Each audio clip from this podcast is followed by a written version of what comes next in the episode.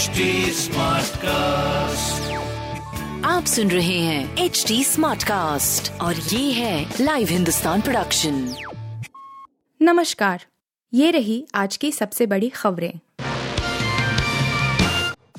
रूस यूक्रेन युद्ध के 50 दिन पूरे।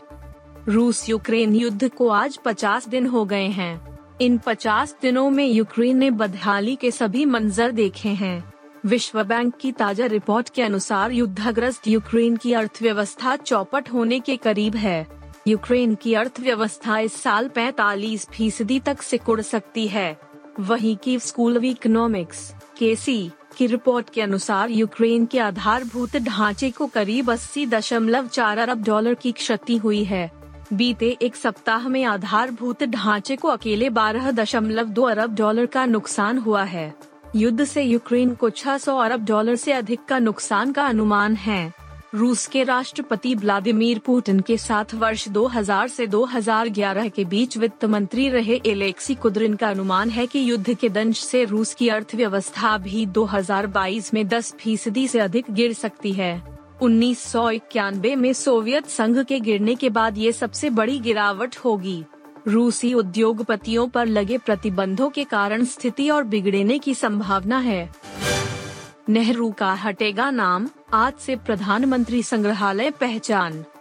प्रधानमंत्री नरेंद्र मोदी गुरुवार सुबह करीब 11 बजे प्रधानमंत्री संग्रहालय का उद्घाटन करेंगे। मोदी ने बुधवार को कहा कि यह सभी भारतीय प्रधानमंत्रियों के योगदान को प्रदर्शित करेगा। उन्होंने सभी से संग्रहालय का दौरा करने का भी आग्रह किया।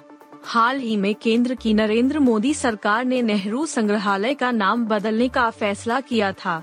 अब इसे पीएम म्यूज़ियम के नाम से जाना जाएगा। यहाँ देश के सभी चौदह पूर्व प्रधानमंत्रियों की यादों को सहेजा जाएगा। प्रधानमंत्री नरेंद्र मोदी अंबेडकर जयंती यानी आज इसका उद्घाटन करने जा रहे हैं। पीएम ने बुधवार को ट्विटर पर कहा कि यह कार्यक्रम ऐसे समय में हो रहा है जब भारत आज़ादी का अमृत महोत्सव मना रहा है। प्रधानमंत्री कार्यालय की ओर से जारी विज्ञप्ति के मुताबिक, राष्ट्र निर्माण की दिशा में भारत के सभी प्रधानमंत्रियों के योगदान का सम्मान करने के लिए यह संग्रहालय बनाया गया है। यह स्वतंत्रता के बाद से भारत के प्रत्येक प्रधानमंत्री को श्रद्धांजलि है, चाहे उनकी विचारधारा या कार्यालय में कार्यकाल कुछ भी हो। संग्रहालय प्रधानमंत्री नरेंद्र मोदी के नेतृत्व में एक समावेशी प्रयास है। इस महीने देश को मिलेंगे नए सेना प्रमुख और सीरीज़। इस महीने के आखिर तक थल सेना को नए प्रमुख मिलेंगे, क्योंकि मौजूदा सेना प्रमुख जनरल एम एम नरवने तीस अप्रैल को सेवानिवृत्त हो रहे हैं। संभावना व्यक्त की जा रही है कि नरवने के सेवानिवृत्त होने से ठीक पहले chief of defence staff, CDS, नियुक्त किया जा सकता है। यह पद देश के पहले सीडीएस जनरल बिपिन रावत के दिसंबर में दुर्घटना में निधन के बाद से ही खाली पड़ा है। रक्षा मंत्रालय के सूत्रों की माने तो उप सेना प्रमुख लेफ्टिनेंट जनरल मनोज पांडे का नया सेना प्रमुख बनना करीब करीब तय माना जा रहा है। इसी साल फरवरी में उन्हें उप सेना प्रमुख बनाया गया था और उससे पूर्व वह पूर्वी कमान का नेतृत्व कर रहे थे। वे वरिष्ठ हम लेफ्टिनेंट जनरल हैं, इसलिए उनके सेना प्रमुख नियुक्त किए जाने की सर्वाधिक संभावनाएँ हैं।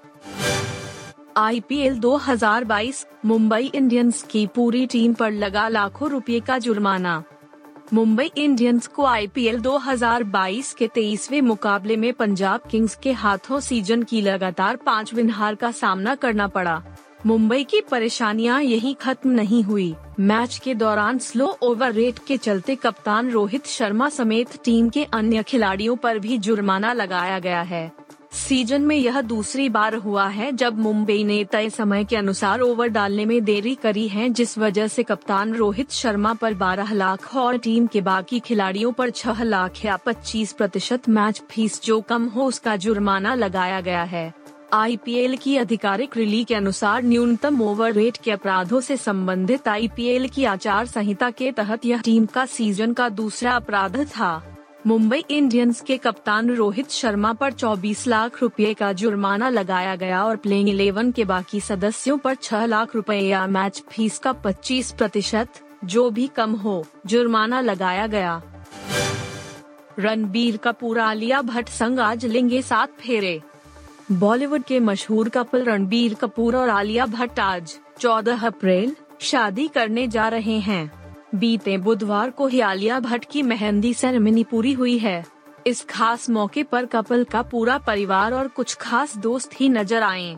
शादी में बॉलीवुड की तमाम हस्तियाँ रंग जमाने वाली हैं।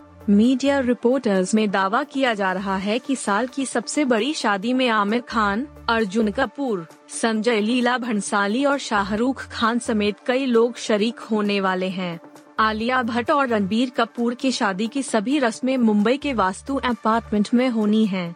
कई से लेप्स ने दोनों की शुभकामनाएँ दी हैं। अमिताभ बच्चन ने लिखा है, हमारी ईशा और शिव को शुभकामनाएँ क्योंकि आने वाले दिनों में वह बेहद ही खास सफ़र की शुरुआत करने जा रहे हैं। चलिए टीम ब्रह्मास्त्र के साथ इस जश्न की शुरुआत करें।